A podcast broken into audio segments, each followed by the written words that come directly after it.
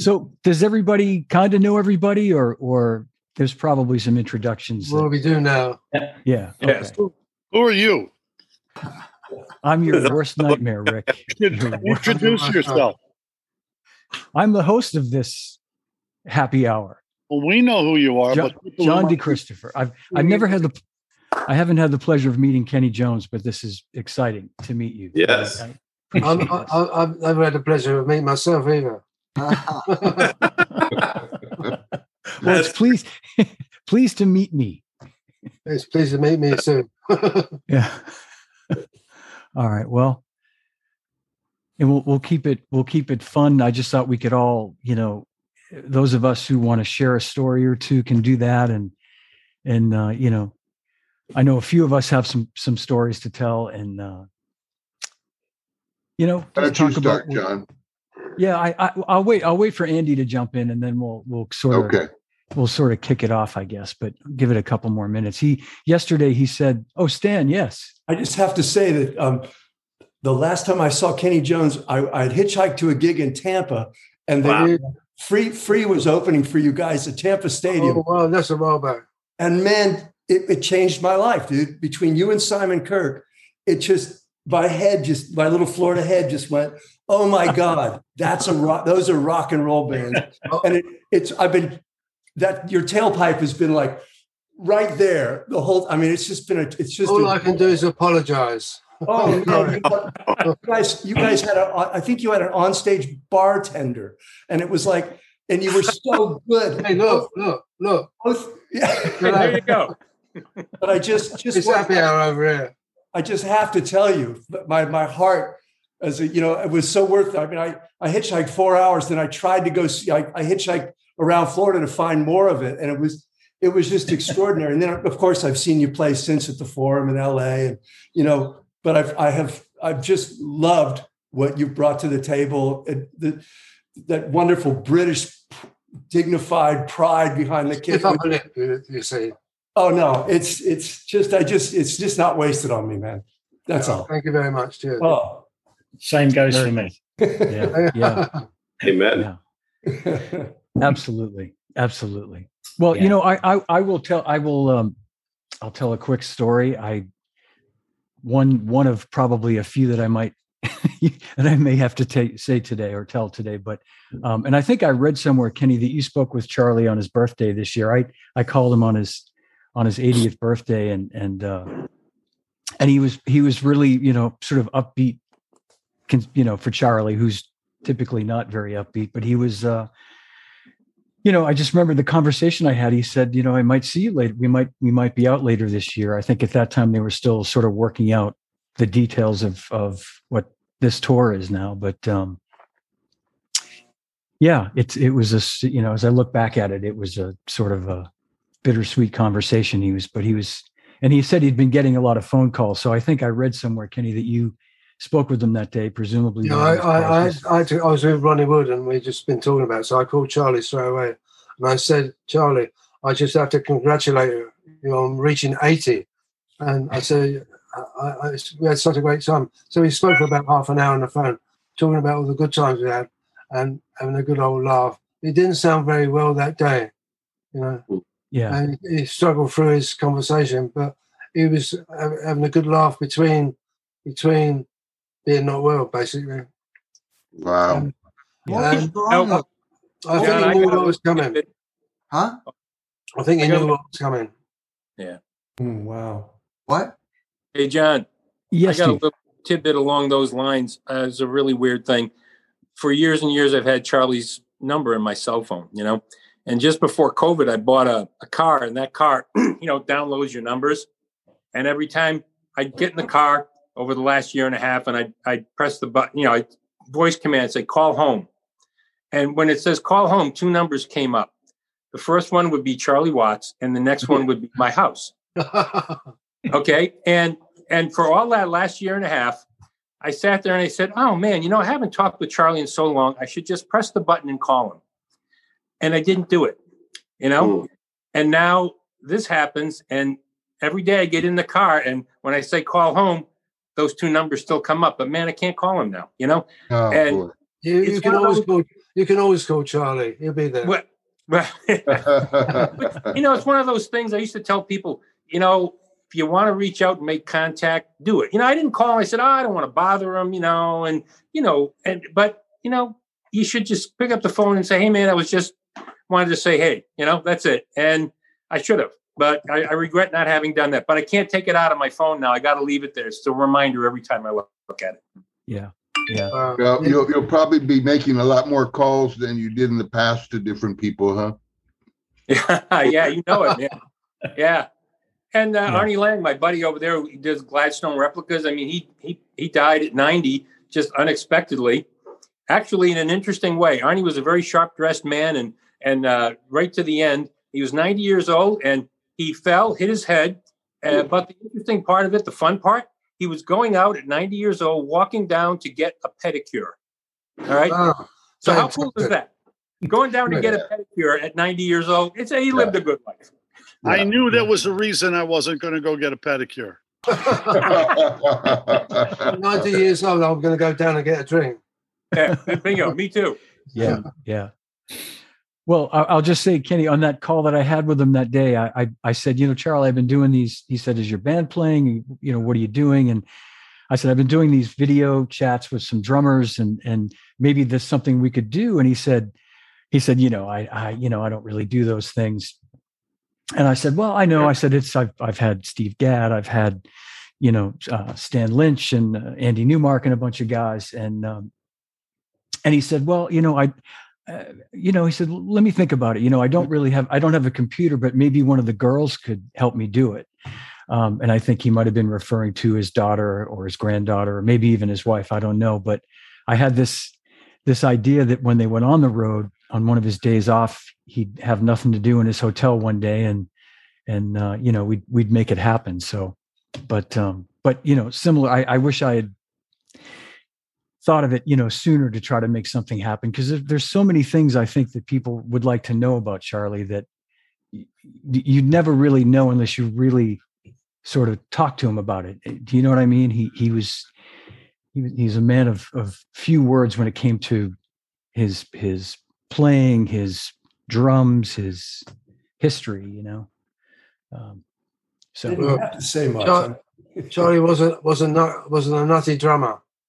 He, was- a good guy and a very quiet, lovely family man. And he loved loved horses. He loved drums. He loved jazz. He loved being alive and just being part of the furniture in a band. But Yeah. um, I think every time we got together, we had a lovely time. We just talked about. I mean, there's no Keith Moon. He wouldn't. You know, we got no great stories about throwing stuff out, drums out of windows or stuff. But what we did do, every time we got together, we I knew Charlie when he was drinking lots of wine and I don't know, just alcohol. But we had a good laugh and we had a sensible conversation. We never, never, ever sort of uh, had a, a heavy one uh, throwing things at each other. I don't know. Know?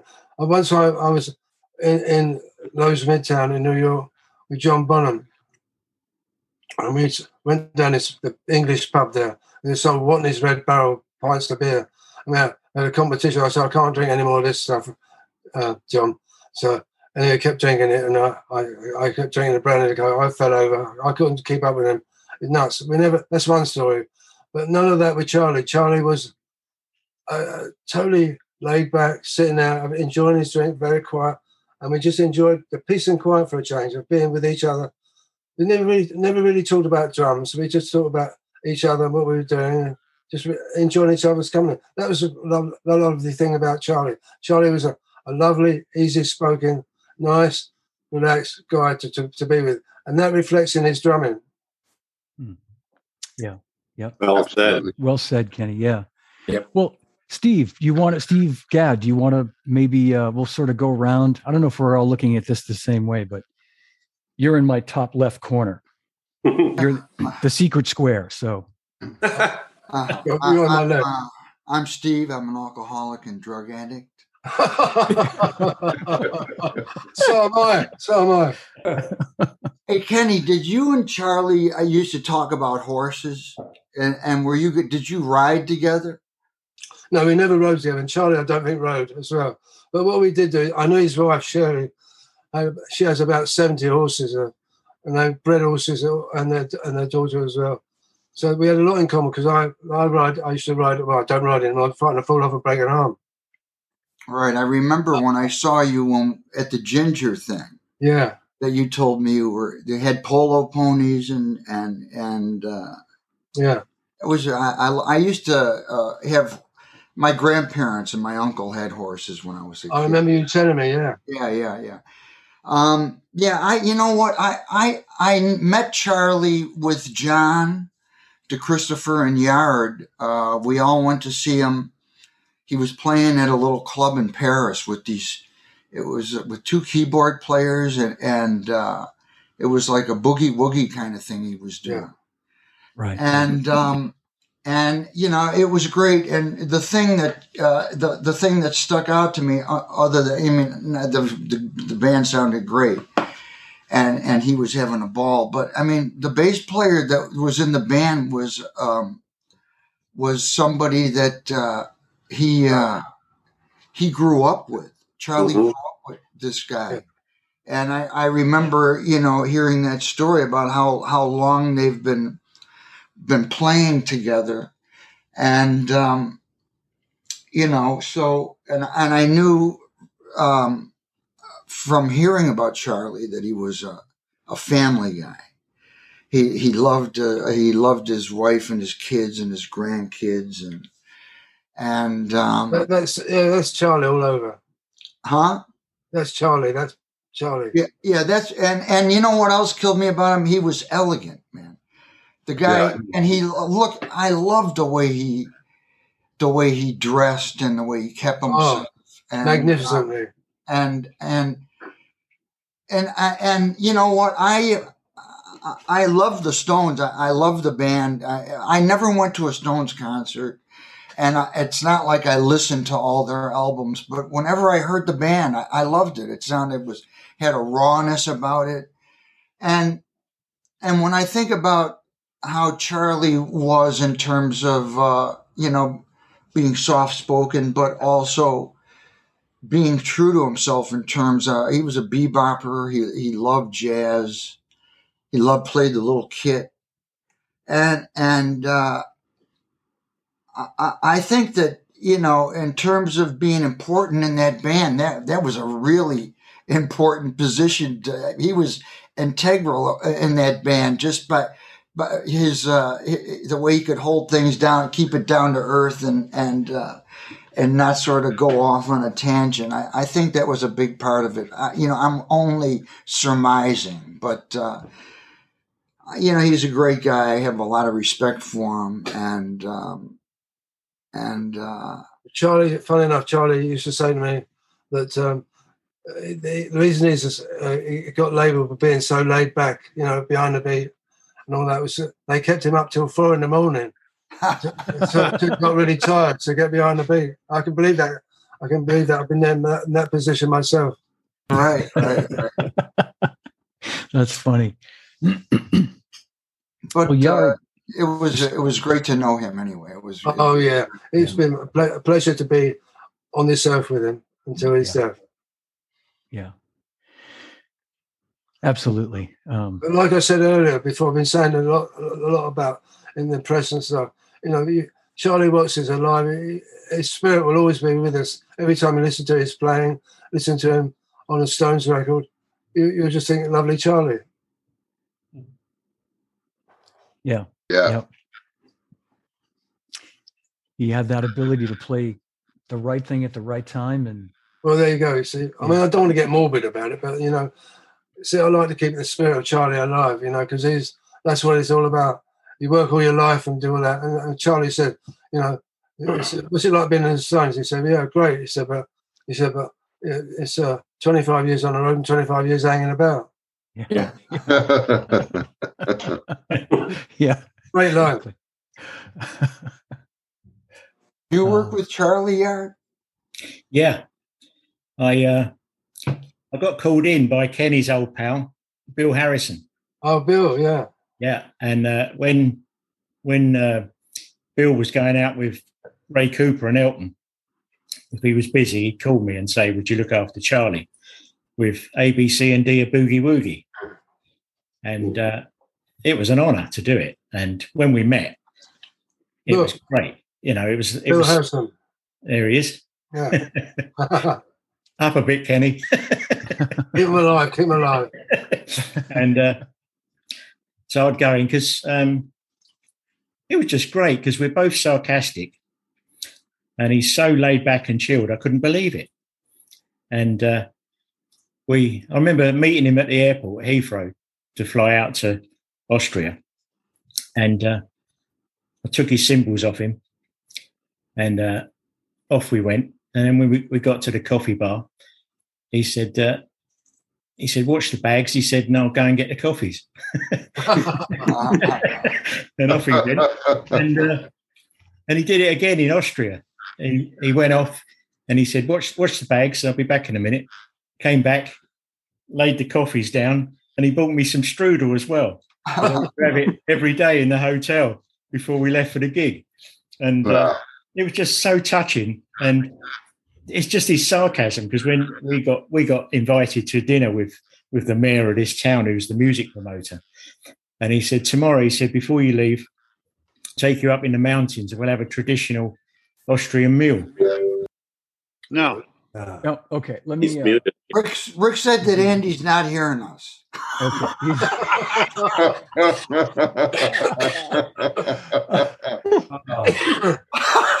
He's- Andy, this unmute us.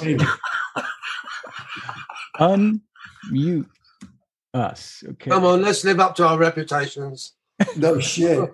I'm going to have a crash course in editing when this is It's all evening done. for me. Yeah, Oh, you got to leave this in, John. This is the Yeah. John, yeah. We're gonna we're gonna spend an hour ah. watching Andy in the background trying to figure out how to turn his computer on. Oh man. I don't need to Oh, edit this, John. All Just right. broadcast it live. It's You hysterical. know, when he gets it set up, you should just say, and thanks for joining us. And we'll hang up. Yeah. Pay him And we're out. And First he's out. late. First And he's Thanks late. for joining us, and goodbye until next year. Why don't nudge one another of us? jump in? Oh man, Oh, Andy- man, that's great. He's so he, Zoom, he, zoom, we're zoom. all muted. He can't hear us right now. No, yeah. I guess not. Okay, I've never. He should a- have. Does anybody does anybody know sign language? Andy, Andy. Hit the mute button. Good word. There we go. Okay, can you hear us now, Andy? yes. No.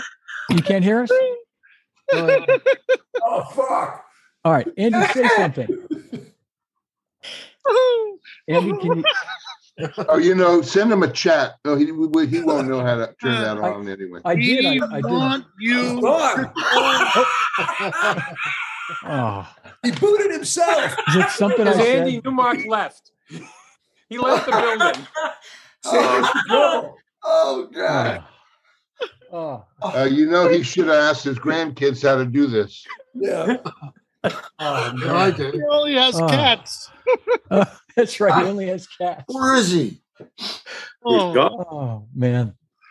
Oh booked well. a flight to, to to Boston to go to John's house so that he could talk to us from Yeah, there. right. Look, here he is. Uh, Andy, Oh, where is he now? How many drummers does it take to do a Zoom call? Exactly. Yeah. Apparently ten. Nine anyway. Uh, well, I, I was going to, uh, S- Steve Maxwell, I, I know you have probably a lot of stories from working with Charlie and, and, uh, and you, you archived his collection Yeah. uh, 10 years ago. Oh man, 2007. Mm. Uh, you know, Charlie is the neatest guy on the face of the earth, right? Except when you went over to where all the drums were when I flew over there, it was nothing but a massive pile of cardboard boxes. There were about 300 cardboard boxes, no rhyme or reason to anything. It was Really? wild and crazy. Um, I spent two weeks over there cataloging everything. And I told a couple of little stories like this in my uh, tribute to him. But one of the great, there are two cool ones, and and then there's a little bit about his kindness and everything that I that I really do want to touch on because that's more important to me actually than even the great drumming contributions he made. Uh, Uh-oh, but- uh-oh. But go ahead, Steve. Yeah, continue. no. Yeah, Right. keep going. So- yeah, one of the things went over there and he said, I was looking at his drums and he, he said, you know, uh, I said, Charlie, whatever happened to the first kit that you had, the, the Ludwig Sky Blue Pearl kit that you had before you had the Gretsch kits? He says, oh, well, you know, I gave that to somebody and uh, it's gone and somebody did something with it. I don't know. So I was crawling around the floor over there and I, I see a bunch of boxes and scribbled on the box says, my first drum set. And I pull it out, open it. It's the Sky Blue Pro Ludwig kit. So I picked Wow. up the phone, I called him and I said, Charlie, it's here. Come over. So we got somebody to bring him over and he goes, Oh my God, oh my God. And I- he said, Me dad bought that for me on higher credit. So it's Wow. kind of like, you know, and so it's like, that's so cool. And I, I put it in a special place over there, said, you know, everybody take care of it. But then one other time I, I, I was doing it and he, he called me and he said, Did you find, uh, I, you need to find a little box. And I, I said, Well, uh, what is it? He said, No, we, did you find this box? And I don't understand what he's talking about. It, he said, It's about the size of a, like a suitcase. I said, Well, no, because your personal stuff is over in one place and this is your drums. And, you know, I'm not touching your personal stuff. So we got to find it. We got to find it. I said, Fine. I said, What the big deal? So we're over there and we look around. We find this box, this little box about the size of a suitcase. We open it up. He says, This is it. It's a so I open the box and it's a bunch of these things like you'd buy it maybe in the 30s or the 40s. It's a little thing of percussion goofy stuff, a little set of little, you know, finger cymbals, a little goofy bunch of little weird stuff. He said, I used this with Keith when we recorded the demo on cassette for Street Fighting Man. Oh, great. Yeah, yeah. I said, okay, now I get it. I mean, it's like, why am I running around looking for a suitcase? We're, we're trying to catalog the drums, but that was so important to him. He wanted that, so we put it in a special place with a little sign on it. But um, the, the the things for me, I mean, one other thing, he bought a bunch of stuff from me, and he was on tour. And he said, "Well, you don't have to worry about when you ship it because I won't see it for a year or so." I said, "Well, that's kind of crazy." So before I went to the show, I made a nice album of photographs of all of those things, so at least he could take it with him and say, "Hey, you know, here's what I just got." So I bring it to the show. I show him the album, and he looks through it. I said, "These are all the things that you just got." He said, "Oh, that's very nice," and he hands me back the album. And I said, "No, man, it's for you. You know, so you got something to look at." So I mean, he and, and the other two things. I mean, it's just the most important things to me. Uh, his generosity, the stuff he did for Joe Morello, uh, it was incredible. Um, you know, Joe and his wife Jean were not in, you know, good circumstances at all financially, and um, I had gotten to the point where I I worked on Joe getting his hit back from Brubeck, and uh, Frozen. Frozen. Frozen. Okay. Brubeck Uh-oh. heard this and he stopped. He cut him off. Are you frozen? Uh oh, Steve, you're you're at here. I, what uh, um, and it was life changing money for I think Charlie is probably fucking this up, you know? I think you're blame exactly Andy. right, Michael. Yeah, he is. He's he's having the last laugh. enough, John, enough. did you do any preparation for this at all? Of course, I didn't. Oh, Steve's back. Steve Maxwell is back. Okay, Oh. Steve, we lost you for a minute. Lost you around Joe. Joe Morello, Oh, Joe okay. Morello, and his and his wife. Yeah, Yeah, yeah. I mean, Charlie Charlie bought the Brubeck era kit. He brought the bought the Paiste cymbals from that same era. Uh, so uh, Joe's chrome over brass snare that he used with Marian McPartland. He just wanted those things to contribute, and it was life changing money for Joe and Jean. And and you know that that's a side of of of the rock star image that a lot of people don't see. Charlie was such a kind, wonderful guy. He's unbelievable, unassuming, just like all of us uh, have just said. Uh, it, it was a rare qualities, rare qualities, and uh, just uh, I'll miss him a lot, man. He was a he was a great guy. yeah, yeah. Yeah. And I, I'll just you know talking about Joe Morello. This is this has become public. I know in the last since since Charlie's passing, and I Yeah. think he didn't want people to know that um, his drumstick that Vic Firth makes was a copy of the Joe Morello 11A Ludwig stick.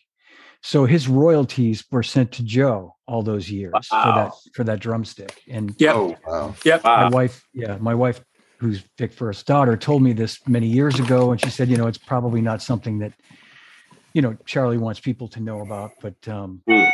but it's and that's I think public. that where I cut out that was what I was talking about as well Yeah. because yeah he uh, I mean that was amazing the guy was Yeah. just amazingly kind and generous and just a wonderful person Yeah, That's why everyone loved him. yeah, sure Yeah. yeah, He was so unassuming, down to earth, that he made everyone feel comfortable around him. Absolutely. And uh, it was one of the, my greatest moments was to get to work with him. Yeah. Because of how he was. Because I, you know, there's loads loads of drummers I really admire and grown up with, and, uh, but it's their humility and kindness to people. Yeah. I like. You know, you kind of lock in with them and think, yeah, Hmm. not only a great drummer but a great guy too. yeah. And and it's not just being a, a super beautiful human being, uh, you know, who's famous. It that it wouldn't matter if he was famous or a man of wealth and taste like he is. As a general human being, he was more excellent than most most of us. Yeah. You know, in his kindness. Yeah, Yeah. definitely so.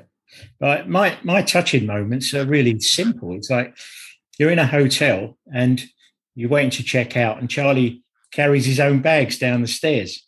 You know, no fuss, immaculately dressed in his three piece suit, Yeah. you know, tie on, everything. And, and when we stopped at service stations, he would just get out and go and buy something from the shop. And his great friend Dave Green, who played bass in the band, um, they've been friends for 75 years. You know, Wow. lived next door to each other from the age of five, became friends, and both have had successful careers in music. And um, and Dave is Dave and Charlie are two peas in a pod, same temperament, just real nice people, and you can see why they were friends all those years. I got a funny, I got a couple of things, but one of them is um, I was in the studio once when the Stones were recording, hanging out, and um, sitting on the couch, and but I, they're doing the track, and I noticed Charlie every time he hits the snare drum, like all this something, all this stuff would fly up. I'm, I'm thinking, what is that? They got done, he came and sat in the couch next to me. I said, Charlie, what's that stuff flying up off the snare drum? Hmm. He said, Oh, that's the snare drum I used at the Hyde Park concert for um for Brian, and that's confetti that was flying around. And that was like 30 years ago, you know. it was still on the drum. Ah, that's classic. Yeah. Yeah. Yeah. Oh man. I got one more that's really kind of Yeah, cute. yeah, um, that um you know everybody knows about charlie's love for jazz and uh he, he had been invited by jack DeJohnette to come down and see uh, keith jarrett and jack and um uh at, i think at the vanguard or so, you know somewhere downtown i forget but he wasn't in town so he called mick and he said call michael shrieve and go down to the club so you can tell Jack that I said hello and that I want I want somebody to represent. So Mick Mick came over the house. We went down and we watched the show because Jack had asked Mick to do it. Mick had a great time too. That's great. That's great. I, I, you know, speaking of his his love for all the jazz legend legends in 2012, I remember the year because it was at the end of my time at Zildjian. They were having their um, um, premiere of of um, not Shine a Light, but the movie they did after Crossfire Hurricane. They were doing the premiere in New York City. Steve Maxwell, I don't know if you were around for that or not, but I was there, and I was yes, yes, I Yeah. remember that. Yes, I, I, I came to, I actually came right from London, Andy. I'd had dinner with you and a bunch of people um, while I was there, while Kelly and I were there. And then we went to New York for the premiere. But um, he asked me if I could wait out front for Roy Haynes to make sure that Roy got in okay. Because, you know, he said, I, I've, I've got to go now, but, uh, you know, can, can you, like, he, he, it was very important that Roy get brought inside and, and get comfortable. So I brought Roy in. I sat him down uh, in a nice spot up on the second floor, like the sort of mezzanine area. And I got a text or a call from Anton Fig, who was downstairs, and I think I guess I must have had his pass. So I ran down and got Anton, and as we came up, Charlie was there talking to Roy, and and uh, you know, and, and and he was he was so happy and like relieved that Roy was there and and and comfortable. You know, it was it was beautiful. I mean, he uh, he was always doing stuff like that. I know he used to send a limo for Roy to to Yeah, yeah. Roy lived in Long Island. Yeah, to come. Oh, John, I've got a Roy, a real quick Roy story. Uh, remember when uh, ABC and D of Boogie Woogie did that week at the Iridium, yeah. uh, 2012, I think it was, and I I was with Charlie that whole week. I had yeah, I let him use my drums and everything, and then uh, one night Roy came, and I I said I said to Charlie, I said, you know, Roy's here. He said, bloody hell, I'm gonna have to play better tonight. yeah. I mean, yeah. but, but he was thrilled for it to have Roy there. It really meant a lot to him. It was Yeah, I But I- spoke to uh, I spoke to Grant, Graham Haynes a couple of weeks ago, and he mentioned Roy's son, and he said that every time Yeah. the Stones played or Charlie played, he would send a limo and make sure that Charlie was well taken. I mean, that Roy was well taken care of. They must have had great discussions about clothing too, huh? Probably, yeah, yeah. I would, I would oh yeah, so. I'll bet. Yeah. Well, I, I can tell you in 2004, Andy and Peter Erskine and Steve White and Mark Mondesir and, and myself and the two folks that worked at Zildjian in the UK, Tina and Bob, went to see Charlie at Ronnie Scott's. And, uh, and he was he was nervous that that Peter Erskine was in the audience. You know, he was he, and he said to me uh, something like, you know, why why do you have to bring these people to see me or something? Like, it's fine if you come by yourself. And then six years later, Steve and I, as he was saying in the story, we were in Paris with Inyard uh, on the Mission from Gad tour, and we went to see him with the ABCD of Boogie Woogie in, at a club in Paris. And he and he said, I remember that night he said something like, you know, you're you're you know, he was definitely like, you're always, why do you have to bring these people to see me? Like, he, but he was so humble like that. And that picture that I showed of of Yard and Steve and me and everybody and Charlie, I my wife took that picture and and I remember him saying this. He he turned to you, Steve, and he said, he's always he's always doing promos this guy. He's always it's always got to be about i mean you know it was his way of busting my balls which was hilarious. Like it's, you so let's let's get a picture. Let's just let's get a picture. And he's like oh really? A picture? You know this, this, Ah, You know, John, when we talk about his his ability to and his love of jazz, th- there was something that I think is uh, kind of meaningful. I, at one point, uh, I had talked to him. I said, Charlie, why don't we do a book about the jazz drummers that you love because you bought stuff from me that is, that was from all these different players. And so one time I was over there, and I still have the tapes of this. We never finished it, but we actually sat in his in his flat in South Kensington there and talked for three hours. And I've got it all on tape. And one of these days, I'd, I'd love to. I don't want any money for it, but I'd love to make it into something as a as a, a history because he talked. If you walked in there, first of all, you could see pictures on the wall all over the place of Charlie Parker, you know, uh, Ellington, Basie, you name it, all of the people that he loved. And we sat in his kitchen there and sipped espresso. What was charming about it was out of little chipped es- espresso cups. It didn't matter. Just we sat there and for three hours he talked about every one of these people and what they meant to him. Joe Morello, Buddy, Davy Tough, Big Sid Catlett, Louis Bellson, all of these people, and then the other musicians in and around that area. It wasn't just that he was he was like an encyclopedia of jazz musicians, period, not just jazz drummers. And it was just wonderful to sit there and have that. And like I say, I've still got the tapes, and that's something I think somewhere along the line should be made available. I'd love to do that. boy. absolutely Now, why don't you just yeah. uh, get it transcribed and edited, Yeah, yeah. and um, John will put it out. Well, I, I just don't want to do anything like that without, you know, without uh, Shirley or somebody saying it's okay to do it. I don't, I just want it to be there. You know what I mean? Yeah, I yeah, want people to get a chance to, to hear that. yeah. But I've got it now, and I'll, I'll try to work on that because that I think would be important.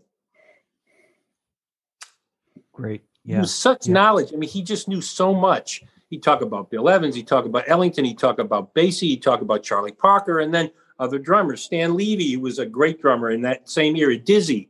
Just it went on and on and on. It was incredible. It's jazz education for me. Yeah. Yeah. I know. I That's a great pick there. What year is that, John? That picture with Stan and Charlie? Is that 89, Stan, or 90? 88, 89? Yeah. Must be. I mean, Steel Wheels, maybe? Steel Wheels. Oh, yeah. Yeah. Steel Wheels. I Yeah. see that. Yeah. LA So- Coliseum? LA Coliseum? Or yes. Yeah. I, uh, that was the first time I saw them. And then fast forward to 2019 in Phoenix, we flew out there because it was a smaller market. We got to see Charlie. That was the last time we saw them play. But that I remember this event. They had uh, two openers. It was Living Colour and then uh, Guns and Roses. And Axl Rose sort of fell off the front of the stage. He was. Acting up. But then the opening song was "Start Me Up," and they came out and it had this explosion as soon as Charlie hit that back, first backbeat, and it was just electrifying from there on out. So incredible chance to hang out with him after that several times, kind of all over the world. Um, three real memorable ones were uh, Nampa, Idaho, small marketplace.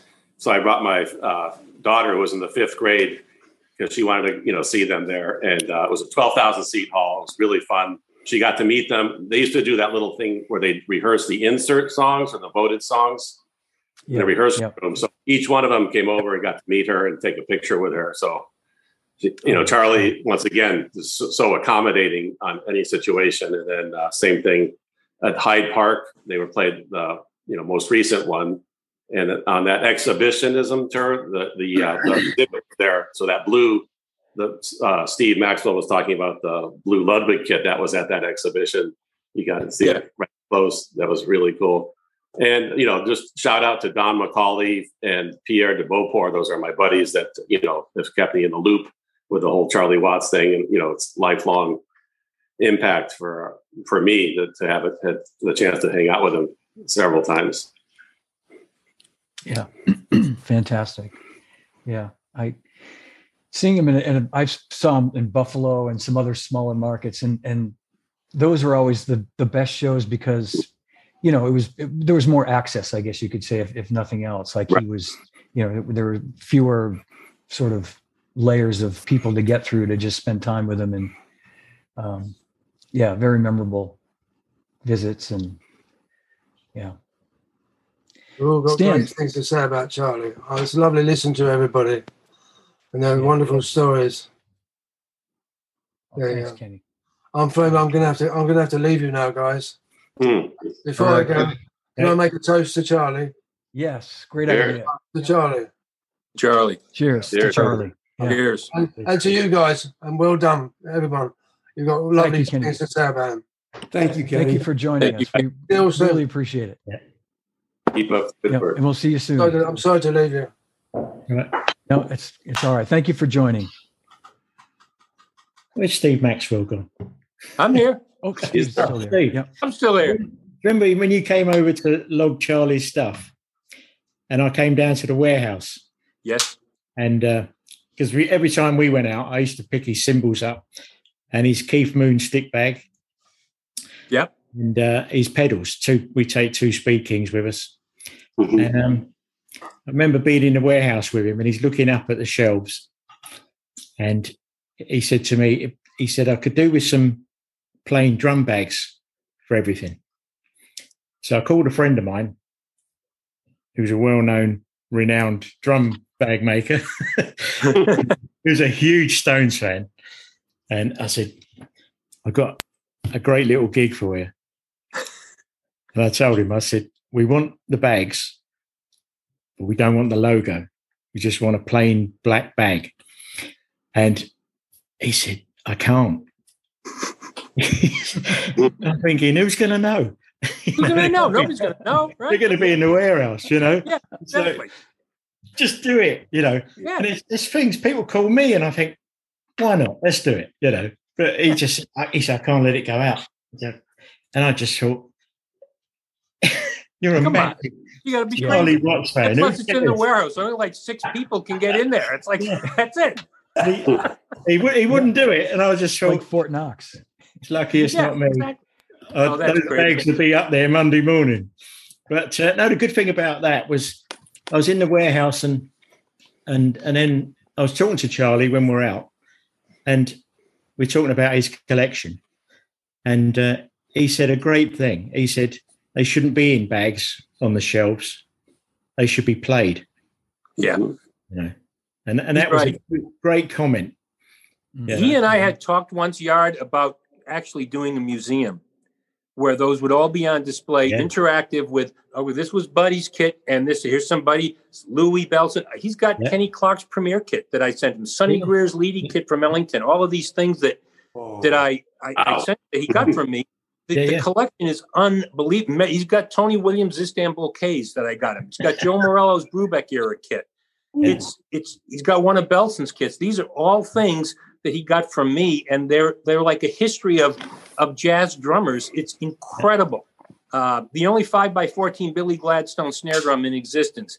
He's got the white marine pearl Billy Gladstone kit that was made for Benny Goodman with Cozy Cole's snare drum that was owned by different people, Bunny Carlos, then Carl Palmer, and I brokered it from Carl to Charlie. I hmm. mean, this stuff is yeah. it's it's the history of jazz drumming it's unbelievable. Uh, Big Sid Catlett cymbals. Yeah. Wow. He, what's he the uh, what's the Steve? What's the the uh, Paiste cymbal from um, from Brubeck that Joe Morello had? Uh, he had they were uh, hi hats, crashes, and his ride. It was a full set of Paistes. What's the ride? What is it? It was a 20, 602. 602.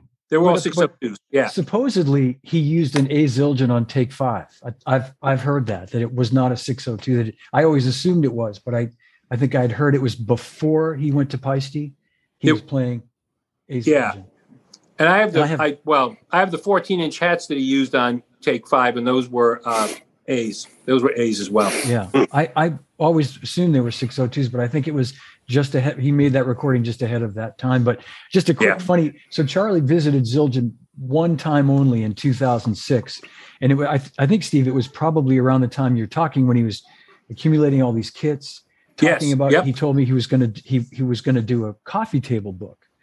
Um, yeah. Pho- photograph all the kits, and yep. we had a bunch of pictures on our wall that he was so excited. In fact, his main reason for coming that day was to look at all the pictures. I'd been telling him for years, you won't believe, you know, the pictures that we have going back to the 30s. And so he we walked along and he he asked for copies of certain ones because in those some of these pictures were the drum kits that he got from you. That's so, right. And the yeah. concept for the book was going to be one of it's a coffee table book. On this page, on the left page, here's a beautiful picture of the set. On the right page, it's split in two. Here's Charlie's recollection of why it was important to him to have a Joe mm-hmm. Morello's drum set. And the bottom half of it was going to be how the set came to me and eventually got to Charlie. I mean, he's also got uh, Mel Lewis's yeah. 12, 14, 20 Burgundy Sparkle kit. At wow. one point, and what you said, Yard, about those things should be played, at one point I was there and Charlie came over and I said, Charlie, come on. And I set up two drum sets. I set up Mel Lewis's kit and I set up one other kit. And I said, here, play it because he'd never had a chance to play any of these. I said, "Here, sit down and play, have fun," and it was it, it, was remarkable. But yes, yeah, those things. I, I'd love to see those things displayed somewhere. I, I don't know what. Well, I don't know. I mean, it, w- it was so important to him to collect these pieces of the drummers that meant so much to him, his idols, the people that inspired him. So I, I hope something um, something gets done with that to kind of memorialize that forever. You know, that would be great. Yeah. Yeah. Can I, I just I want to tell one quick what I think is kind of a funny story. Uh, the last time I saw him two years ago, 2019 on tour, I had just bought this Rogers uh, kit. It's not. It's in the other room. It's not in, in view here, but it's a mid 60s holiday kit, 13, 16, 22. In fact, I was inspired by the kit that you sold Peter Erskine, Steve Maxwell, to yes, yes, to get a Rogers. And Peter, oh man, me, yeah, you got to get you, these drums are amazing. So I, I, found one from a guy locally, beautiful uh, black diamond pearl kit that Rick Marotta is rolling his eyes about right now because I made Rick look at it. But um, so I, am excited. I just got the kit a month or two before that. I think I'd sent pictures to you, Stan, when I got these drums, and so I'm telling Charlie about them, and um, and I said, "Do you have any Rogers any Rogers drums in your collection?" All excited, he said Well, yes, actually, I have Louis Bellson's kit that he pl- used for skin deep. so, and I went, I went, of course you do. You know, like I'm thinking, like I have a drum, I have uh, you know some drums that Charlie doesn't have. He goes, well, I've I've got Louis' kit that he used on Skin Deep. Yeah, he got he got a kit of Louis from me, and he got a kit of Buddies from me. Buddies Rogers kit they used with Harry James. Mm. Yeah, they got you got to do a you got to do a show with you got to do a show like a PAS or somebody to like put all these kids out and Yeah, you know yeah, Absolutely. yeah. Yeah. Well, I'd, I'd love to hear from these these three quiet men here, Stan and Rick and Andy. That um, maybe they're they're so. Andy, can I just tell a quick funny story about when we saw him, you and me and Peter and, and the gang in 2004, right? I think about six months later, you did a gig with Ronnie, or sometime not long after that, you did a gig with Ronnie Wood. Mhm.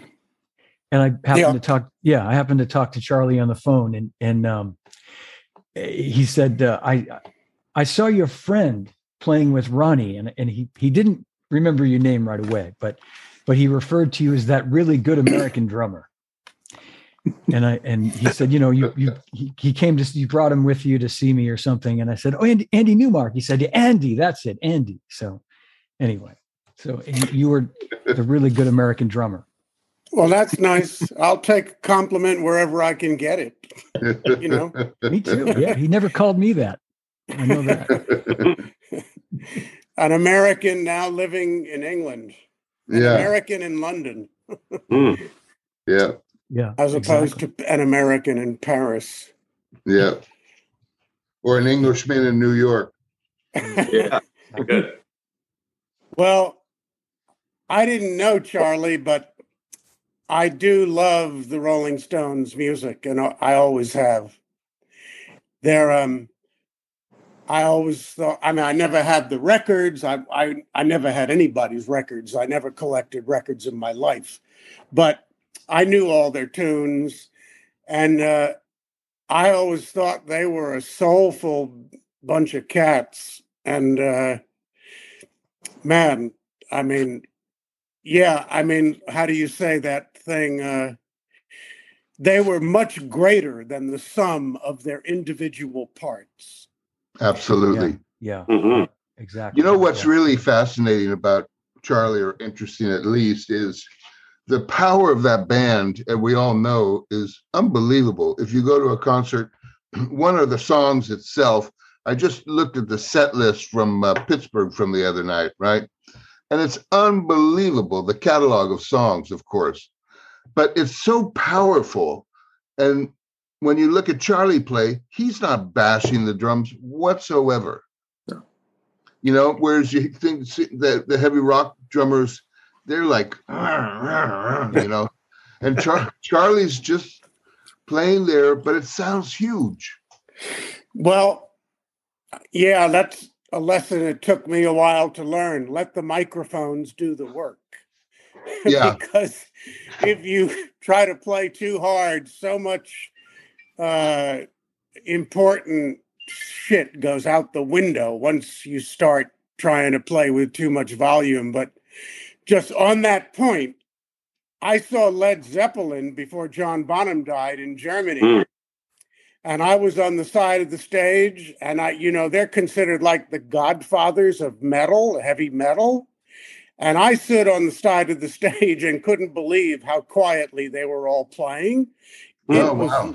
loud as shit coming out of the house PA. It was overwhelming. But on the side of the stage where I was, John Bonham was not even breaking a sweat. I mean, they were he was playing at a very, very relaxed volume.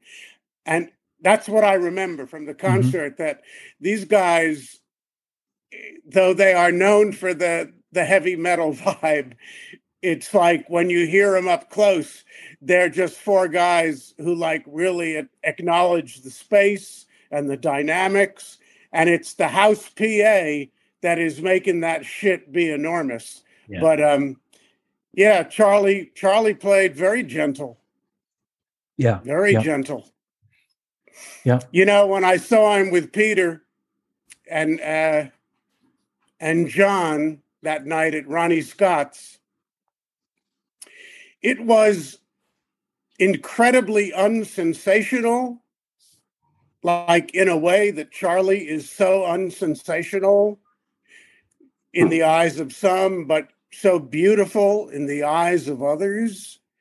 And, you know, like, I mean, even in the Rolling Stones, I mean, Charlie plays the odd little fill maybe every 16 bars.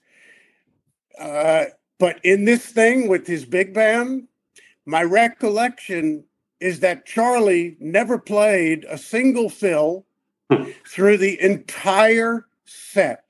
Wow. And that was pretty amazing in modesty. hmm And also, um, well, it was typical of Charlie. He played less with the big band than he does with the Rolling Stones. I really mean this. I'm Yeah, not yeah, yeah. exaggerating. He didn't play a single fill. His right hand never came off the ride cymbal Yeah. Wow. and the the modesty the modesty of it all Mhm. was actually overwhelming. And peter erskine looked at me afterwards and said and now you got to remember peter erskine is like true at his core. He's a jazz motherfucker okay? Right? He can play anything. He's an all-rounder but at his core he's a jazz cat. Old school. He's played in big bands all that stuff. You know, Peter has that shit covered. So you got to understand, Peter is looking at this as a guy who knows the big band genre. Whereas I'm a rock and roll rhythm and blues guy, I know nothing about that music. So I'm just taking it in from a different angle. But Peter knows that entire history of music. And when it was over, he leaned over to me and he said, Now you have to understand, he didn't mean this in any kind of negative way. All right, because this is all about love for Charlie. Uh, but I just want to tell you, since you want a story, Peter leaned over to me and he said, Look, man, I, I don't know how to say this. He said, but I'm going to say it quietly. He says, I'm not sure if I get this.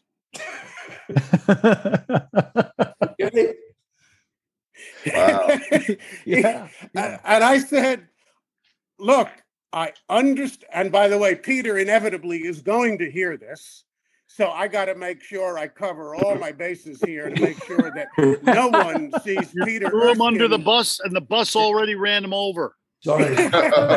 So let me just say, I said to Peter, listen, man, I, I understand what you are experiencing. I said, here's how you need to take this in. This is about honesty. That's what Charlie's about. And you can say that about any player, whether they're a minimalist or whether they play a million notes every bar. Mm. You can give everybody that that sort of label and go, hey, that's what the cat feels. It's honesty. And you have to understand that this is who Charlie is, Peter. You know, and if you check the Rolling Stones out, you'll see what I mean. But it's simply about honesty. And that's how Charlie feels this music and wishes to honor it. And there's no fireworks. So get over it. Yeah. but I just want to make sure nobody here sees Peter in a bad light for saying he didn't No. quite get it. No, not at all. I, I course not. understand that. I Yeah. understand that. Yep. But I just said, well, I told him what I said. But anyhow, I remember that very distinctly because, uh, yeah, it is what it is. You know, I, I suppose a way to look at it is that Charlie had such a such a love for this music and an admiration and respect for the players that he he, he wanted to put himself in that environment. You know, it's like, Totally. walking, it's like walking in a room of all your heroes, and you just you know you you're sitting in the driver's seat, but you don't have anything to prove. hmm Absolutely. Yeah. And listen, I, I didn't, there's something I should add. that all night for the whole hour, the music felt great. I, I didn't include that. Yeah. It all was swinging. And I'm not, you know, familiar with that genre. I, I, I didn't tune in until like Chuck Berry, so I know nothing about that music. But it felt really good. It was grooving, and I mean that's something in itself. He made it all feel good. I just want to add it that Yeah. though it may Yeah. be unsensational in terms of fireworks, it was sensational in terms of groove. And you know, that's what he does for the Rolling Stones. Yeah, Even true. though the shit can be slightly all over the place at times, the Stones always it always feels good. It doesn't matter if it's metronomic, and I know I've banged on for you know many years about getting your shit together and playing in time and click tracks, and you know you got to learn to get that stuff together. But I mean, the bottom line is, contrary to everything I've said in the past, you know, music can feel good no matter what. Yeah. And the Stones were like, you know, they were all over the place a lot of the time, but it it always felt good. You could tap your foot to it and dance to it. You know what they meant. You know, and and that's what Charlie brought to it. I mean, it, at least in spite of all the all sometimes being all over the place, Charlie held it together and he did the same thing with the big band. He provided a groove and let the horn section just do their shit.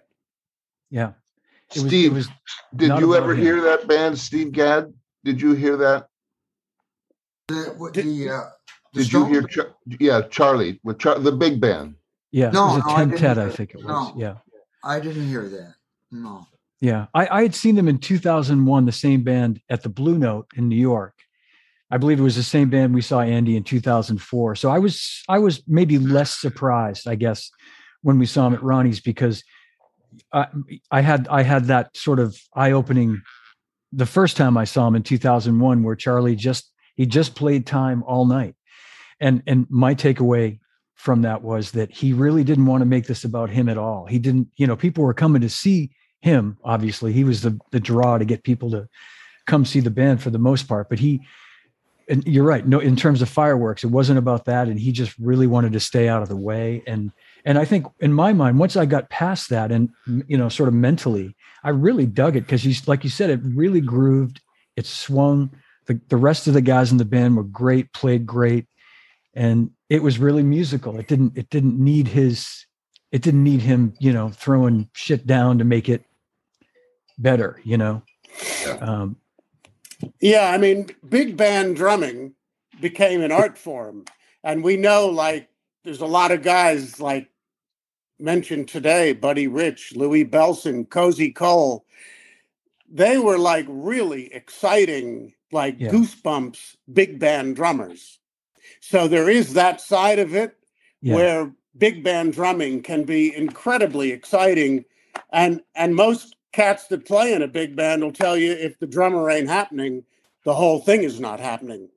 But charlie came at it from a different point of view. There were not you know he just played the time like that's what he does i mean Mhm. that's all that's what charlie does. He there was no attempt at any kind of big band uh vocabulary at all. He grooved through the whole thing You know, he but it- one of his heroes was Davy Tough. Davy in that Tough, I was regard. thinking that, Davy yeah. Tough was just a straight ahead timekeeping guy who couldn't do a double stroke press roll that saved his life, but he he locked it in. It's that you know, it's that kind of thing, the Davy Tough thing, and also a little bit maybe of the Mel Lewis side, and and guys like Don Lamond, you know, who Buddy Rich said Don Lamond's the greatest big band drummer in the world. That was Buddy who said that because I- there's and that I- side of it, you know, where you I- just you locked it in and you and it swings like a son of a bitch and you don't need to do the pyrotechnics you know I Yeah. ju- I read a biography on Don Lamond. I never even knew about the guy, and then checked out some recordings.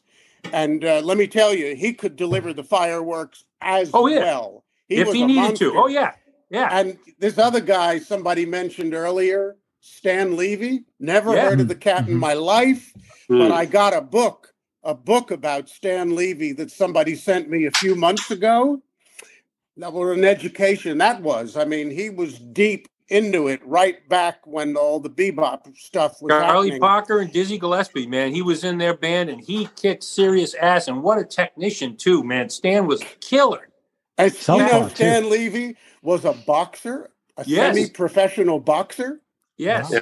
Photographer. Anyhow, they they had a photograph of him and Charlie in the back of the book. I mean, this was all new to me. I, I never had heard of Stan Levey, so it was all fascinating. But somebody mentioned him earlier. Cool. But Yeah. um, wow, he was a part of some very happening stuff. But yet, Charlie dug deep into all these cats. Oh yeah. Well, I'd I'd love to hear from Stan and Rick on like some memorable Charlie recordings or songs that maybe even influenced you. I think Stan wants to say. I see Stan has been trying to get a word in for the last 15 minutes, but I, I was just going to respond to the to to my impression of watching Charlie and listening that uh, he seemed like a the ultimate conversationalist in a band, and being in a band is so different than just being a, a drummer. It, it's um it requires it's a it's a magical moment. Like you know, the Stones without Charlie, it, it's dead meat. It's like Zepp without Bonzo, or like the Faces without Kenny, or et cetera, et cetera. It's that wonderful intangible thing where usually it requires the drummer you know that old story about he's got two ears and he's going to listen twice as hard with you know he's got one mouth two ears listen listen more than you talk and charlie's the full embodiment of that to me coming up when you're coming up listening you think oh i got to learn to be flash. I'm going to show my ass. I'm going to i'm going to be the man. Then you see a guy like charlie walk out and you realize he's responding. He's wait he's he's listening intently and then he's going to react if if needed. Or Mhm. maybe he parries by non-reaction. Maybe he's the ultimate swordsman. He's like hey knock yourselves out. And it just and i loved watching him do that like watching his band. He would he would watch them so carefully but yet not like uptight about it. He was just i'll let you guys do your thing. I'll let and you'll and, but it was magical the records that he made. And when i started to really listen like Andy was saying about that, that volume thing, like you hear a song like, like even Ruby Tuesday or She's a Rainbow or one of those, they're sort of like odder songs, and you realize that the massive, it sounds like he's coming at you with baseball bats, but then you realize it's that beautiful technique. He's pulling the sound out. He's he's mm-hmm. reaching in and bringing it out. Like that's he's not dead sticking anything, and it's just gorgeous to watch that relaxed power and dignity. And it, it was fabulous just to see he boy he was the right guy in that band. And you know, i know steve jordan is a, is a monster. It's going to always kill me to see someone in that chair. It'll never it's going to hurt it probably hurts steve jordan too i know Yeah. it does Yeah. You know, it's like it hurts like hell you know just the thought like you know not seeing that beautiful kid not seeing that cool dude he I know. Let me ask you something. Can- uh, uh, Stan, well, anybody who cares to comment, I have a question. Do you think that it's wrong, or somehow does it disagree with you Hmm. that Led Zepp, well, Led Zeppelin never went out again without John Bonham, but the fact that the Who went out without Keith, and the Stones are going without Charlie, and I can't think of any other examples. But does that bug you? Does that bug any of you? you you I can weigh in. I I can see like I, I I can see it at both sides now. As an as an earlier as a young buck, I'd go like, you know, man, you got to hang it up, man. You can't do that, you know, et cetera, et cetera. But as I've gotten older, my rule book is becoming more blended. And I can mm-hmm. see that like everybody's got to be somewhere, man. And it's as long as you can do it.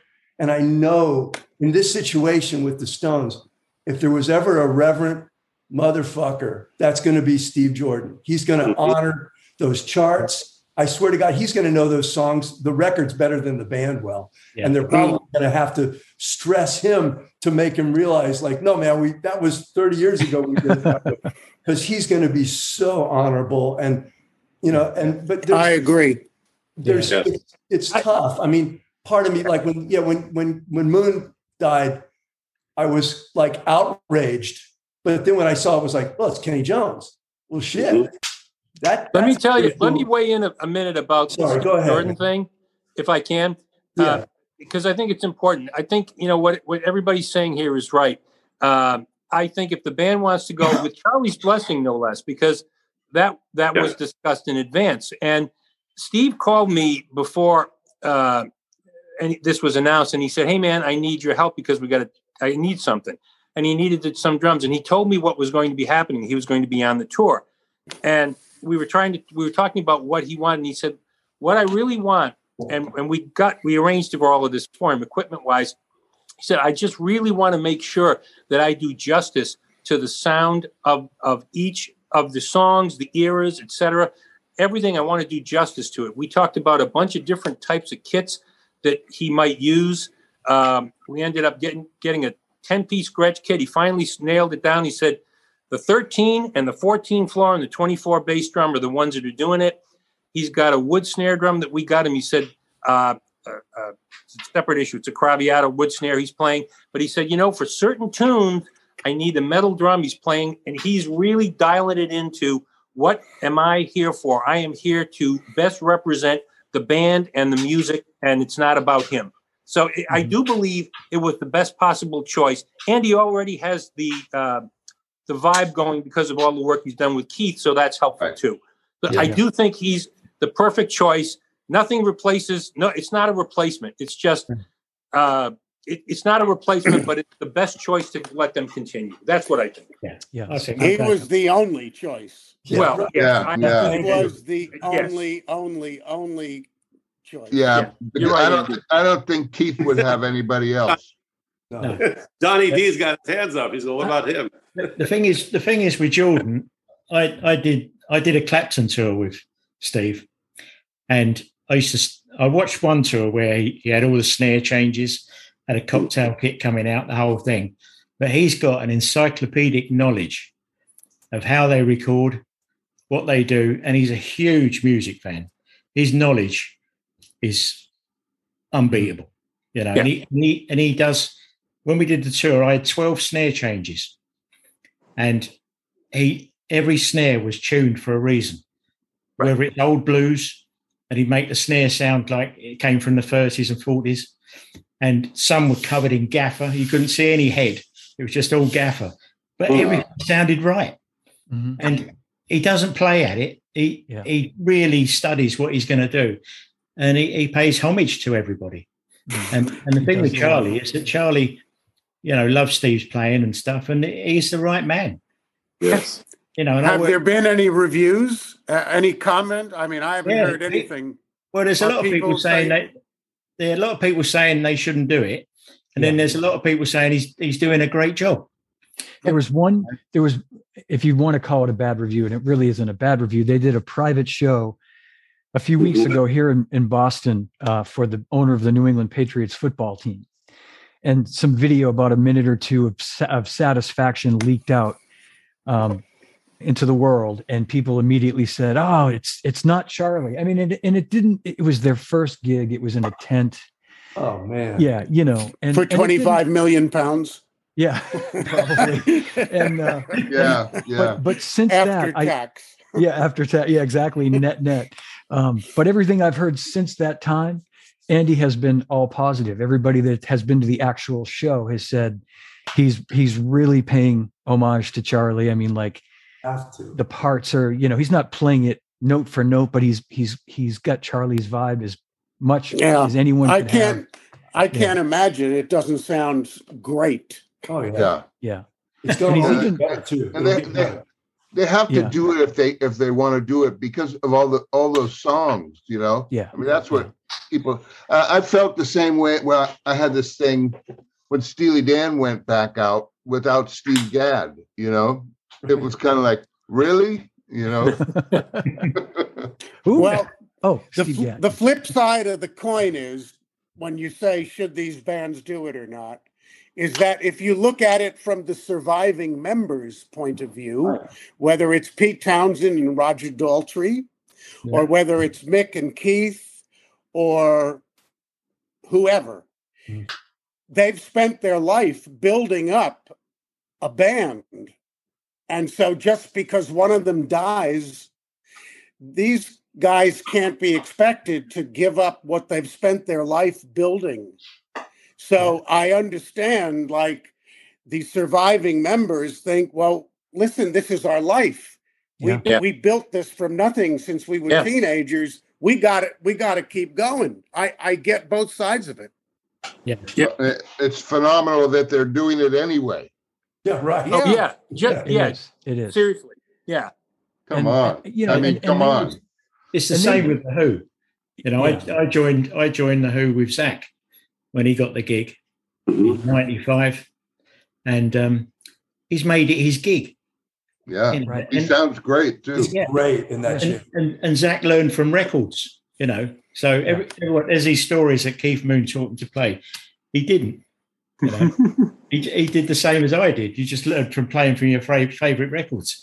Yeah. And uh, when you see him play, you just forget about the past. Zak has made it his own gig. Yeah, that's nice. Pete, That's Pete nice. told him. Pete said, Yeah. "You know, you do what you need to do." He didn't. He didn't want a replica of Moon. Is And- he still Zak- got that gig?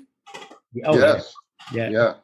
I saw them Pino. last time they were in town. It sounded great. Yeah. Pino left. But Pino left. Yeah. Oh, he did. I didn't realize. Oh, is it? Yeah. Is it? No, he, No, he- Simon's son plays guitar, right? But it's it's uh, Simon's son Ben Yeah, He's going out with Roger as, as the drummer, yeah, and um, and so the, the bass player got replaced. Because after I I finished, um, my son took over for well you know that John. My son took over for ten Yeah. years, and um, and it, it you know, it's the only band that's ever made me nervous.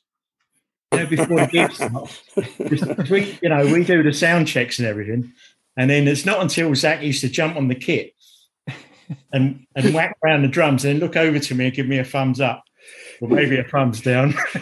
I So knew what- listen, I knew what sort of night I was in for. we cut off Ricky and Steve. John, you you said you wanted to get Ricky. I'd and love to hear- in, and and we keep cutting hear- them off. So Rick's Do Rick's a song that Rick likes besides tumbling dice. Rick, what's a what's a? We know why you like tumbling dice, but Uh, no, I, I, um, unfortunately have to leave soon, but I, I did want to say a couple of things. Uh, yeah, I did. I didn't know, really know Charlie. I didn't get to meet him. I was at that Steel Wheels gig, to, that tour gig in LA, and you know, they said, "Do you want to go backstage and all that stuff?" Um, and I was on my way back. I probably, that's not my scene. I probably saw Stan Lynch back there, and I thought I just don't want to talk to anybody. Uh, I, I don't need I don't need to hang out with Stan.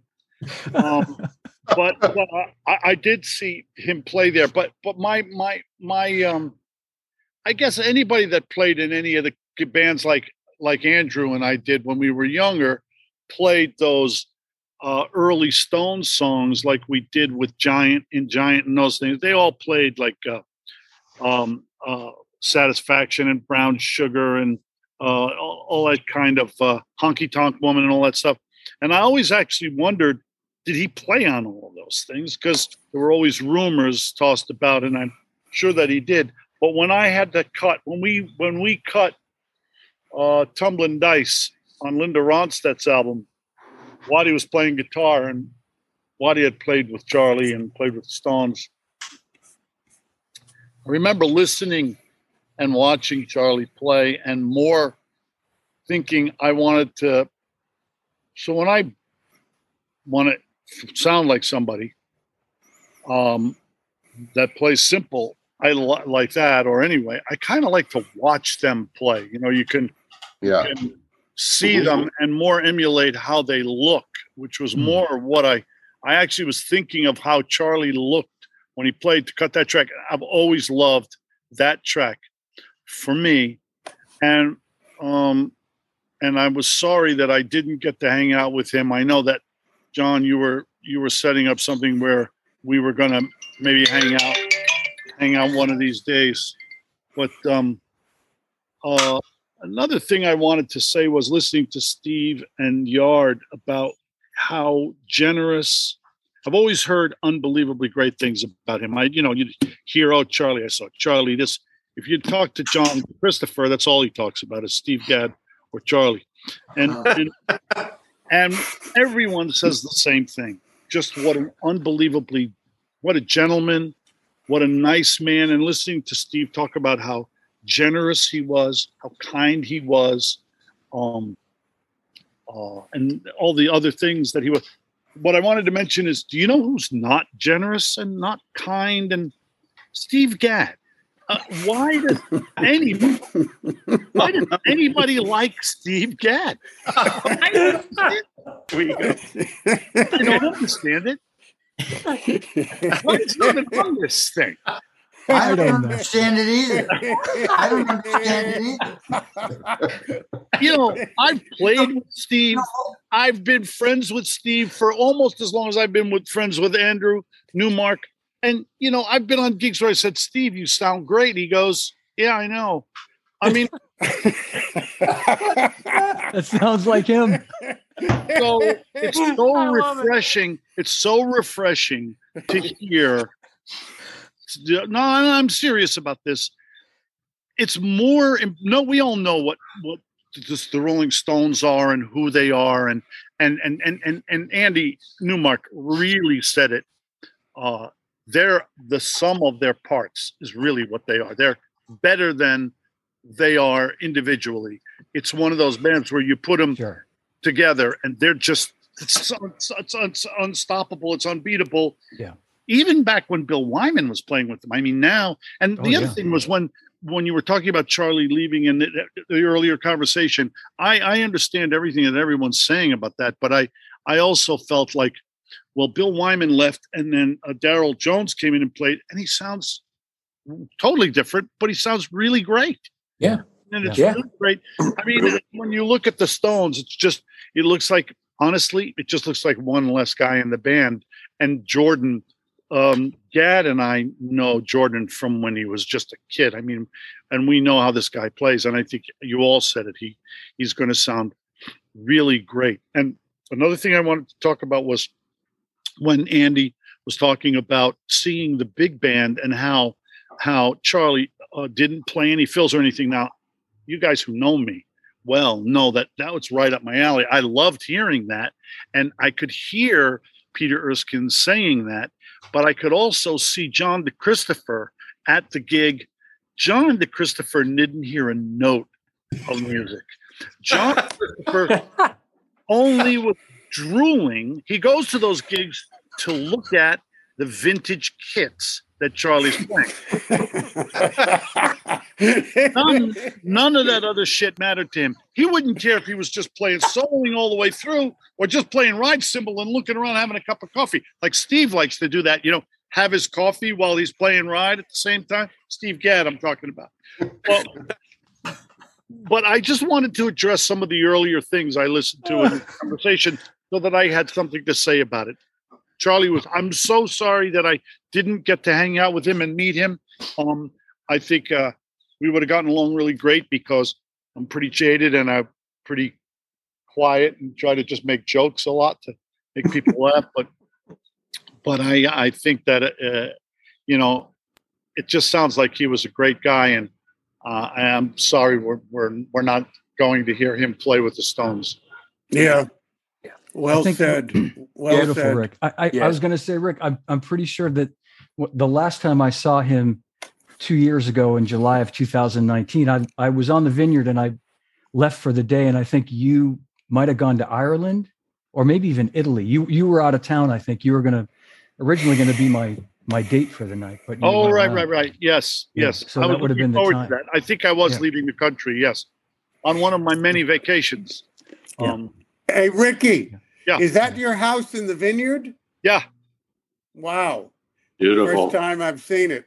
I love that. Um, It's beautiful. listen, I'm I'm gonna go, but I just Okay, wanted to Andy. say I don't know how Ricky made me think of something, but you know when they announced that Charlie died, I I really had this intense feeling of sadness, Me too. Yeah. and it it lasted. It lasted a good week or ten days. I it, Mhm. I couldn't shake it. It Mm. it hit me on an emotional level, unlike the death. Well, I mean, on a level with the death of John Lennon. Yeah. Wow. You know, Yeah. that hit us. That hit everybody, right? Yeah. Yeah. Wow. I sure. really, I was sad. Yeah. I, You know, I- this- Yeah, it would. I feel the same way. It did not go away fast. It still hasn't sunken in Yeah. really. You know, somebody said that to me. A friend of mine said, You're really taking this hard. Did you know him? And I said, You know, I didn't. I knew of him. I know we knew each other. I would, you know, he he knew me as a not the great drummer from the not the great Just- American drummer. Just a drummer. That's all he said. He But- said you're but- just a drummer. But uh, no, I did say I did have a, a friend said you're really taking this hard. I mean, you were your friends. I said, no, but I really am taking this hard. It's really, really hard. And then another friend of mine said it's all because we're part. We're all part of the same scene. You know, we're not 80 yet, but look at look around. I mean, look at Gadd for Christ's sake. No, you think Ricky, Ricky, you before I think it's, it's because we? You think it's because we kind of grew up with the Stones and the Beatles and all that? Yeah. oh yeah, You think that has something Yeah. to do with it? Yeah. It really does. Sure, Yeah. sure. And also, no one has ever said one bad thing about this guy. Like I don't know. I don't mean any disrespect. I don't know if I'd feel the same way. I didn't feel the same way when Keith Moon died. I thought, yeah, that makes sense because I had heard so many insane stories about this guy. It was like every day above ground for that guy was a was a bonus for him. Bonus day, He was, right? he was killing himself. Yeah. Yeah. Yeah. This was not a guy like that. You know, it was just shocking. I gotta say, I've had a strange reaction post Charlie. I've bought half a dozen ties. Is that right? Seriously? I swear to God, I have bought half a dozen ties, and I had a bespoke suit made. I mean, Oh, that's I I never do that. I never do that. And, and now I'm kind of getting into it for some reason. You know how how like Bob Weir from the Grateful Dead after Jerry Garcia died, he grew a beard. He kind of took on this thing. I don't know. I'm, I, I I've bought a suit like having made and half a dozen ties, and I don't know what's going on. I kind of wanted to reach out, and maybe you guys could you know help me with that. We'll see him Hey, on the listen. cover of GQ next month. And Yeah. inter- yeah. Yeah. Cats, cats, I'm gonna go. I Okay, love Andy. Me seeing too. Me those too. of you who I know, like Ricky, I love seeing your face. yeah, Michael, same here. I love seeing you. I recognized you instantly. Steve, out in Arizona, I presume. I love seeing your face. yeah. And Yard, uh, I haven't seen you forever. I love Yeah. seeing you, You too. And uh, yeah, it's great seeing all you guys, man. Yeah, but it's it's likewise. eight it's eight thirty here, and my dinner's uh, I got to eat dinner, Got to eat dinner. Okay. All right. so I'm out of here. Andy. Hey fellas, right, Andy. See, Andy. John, thank you for putting this together, John. Thank Yeah, you, Jeff. Michael. Thank you, Thanks. everybody. And Stanley, was there anything you wanted to say before we before we close it out? Was there any any final words? It's a, it's a, just such a pleasure to see all of you and to feel like I I have some knowledge of you now. It's like uh, you've all been in the ether in my life. You know, everyone here has been in the ether and has had some infection on me. And I've known I've known everyone by reputation here on the screen. I've known everyone. Yeah, And maybe have brushed into people, but it's just it's a real treat for me as just as a man to when Yeah. I turn the computer off, I'm gonna have a sense of like, hey, I know these guys and they know me. That makes me feel really good. I tell you, you know, Beautiful, Stan. I've been doing this thing with some drummers ever since COVID started, with Lenny White and Mike Clark and Greg Rico and David Garibaldi and myself. Three Whoa. times a week, Hmm. we would Zoom, and I, I recorded all of them three times a week for a year, like a Mm. men's like a men's group, you know. and everybody really can't wait to get there. and so you can see why why it is. It's it's nice to connect. It's a beautiful thing. Yes. Yeah. Anybody here, call me anytime. Uh, Stan, Stan, Hey, one word, one word of advice. Sure. Try to keep Steve Gadd in the ether. You don't want to get him too close. keep him, keep him in the ether. Right, right, right. Listen, I just I just got to tell you one story before we go.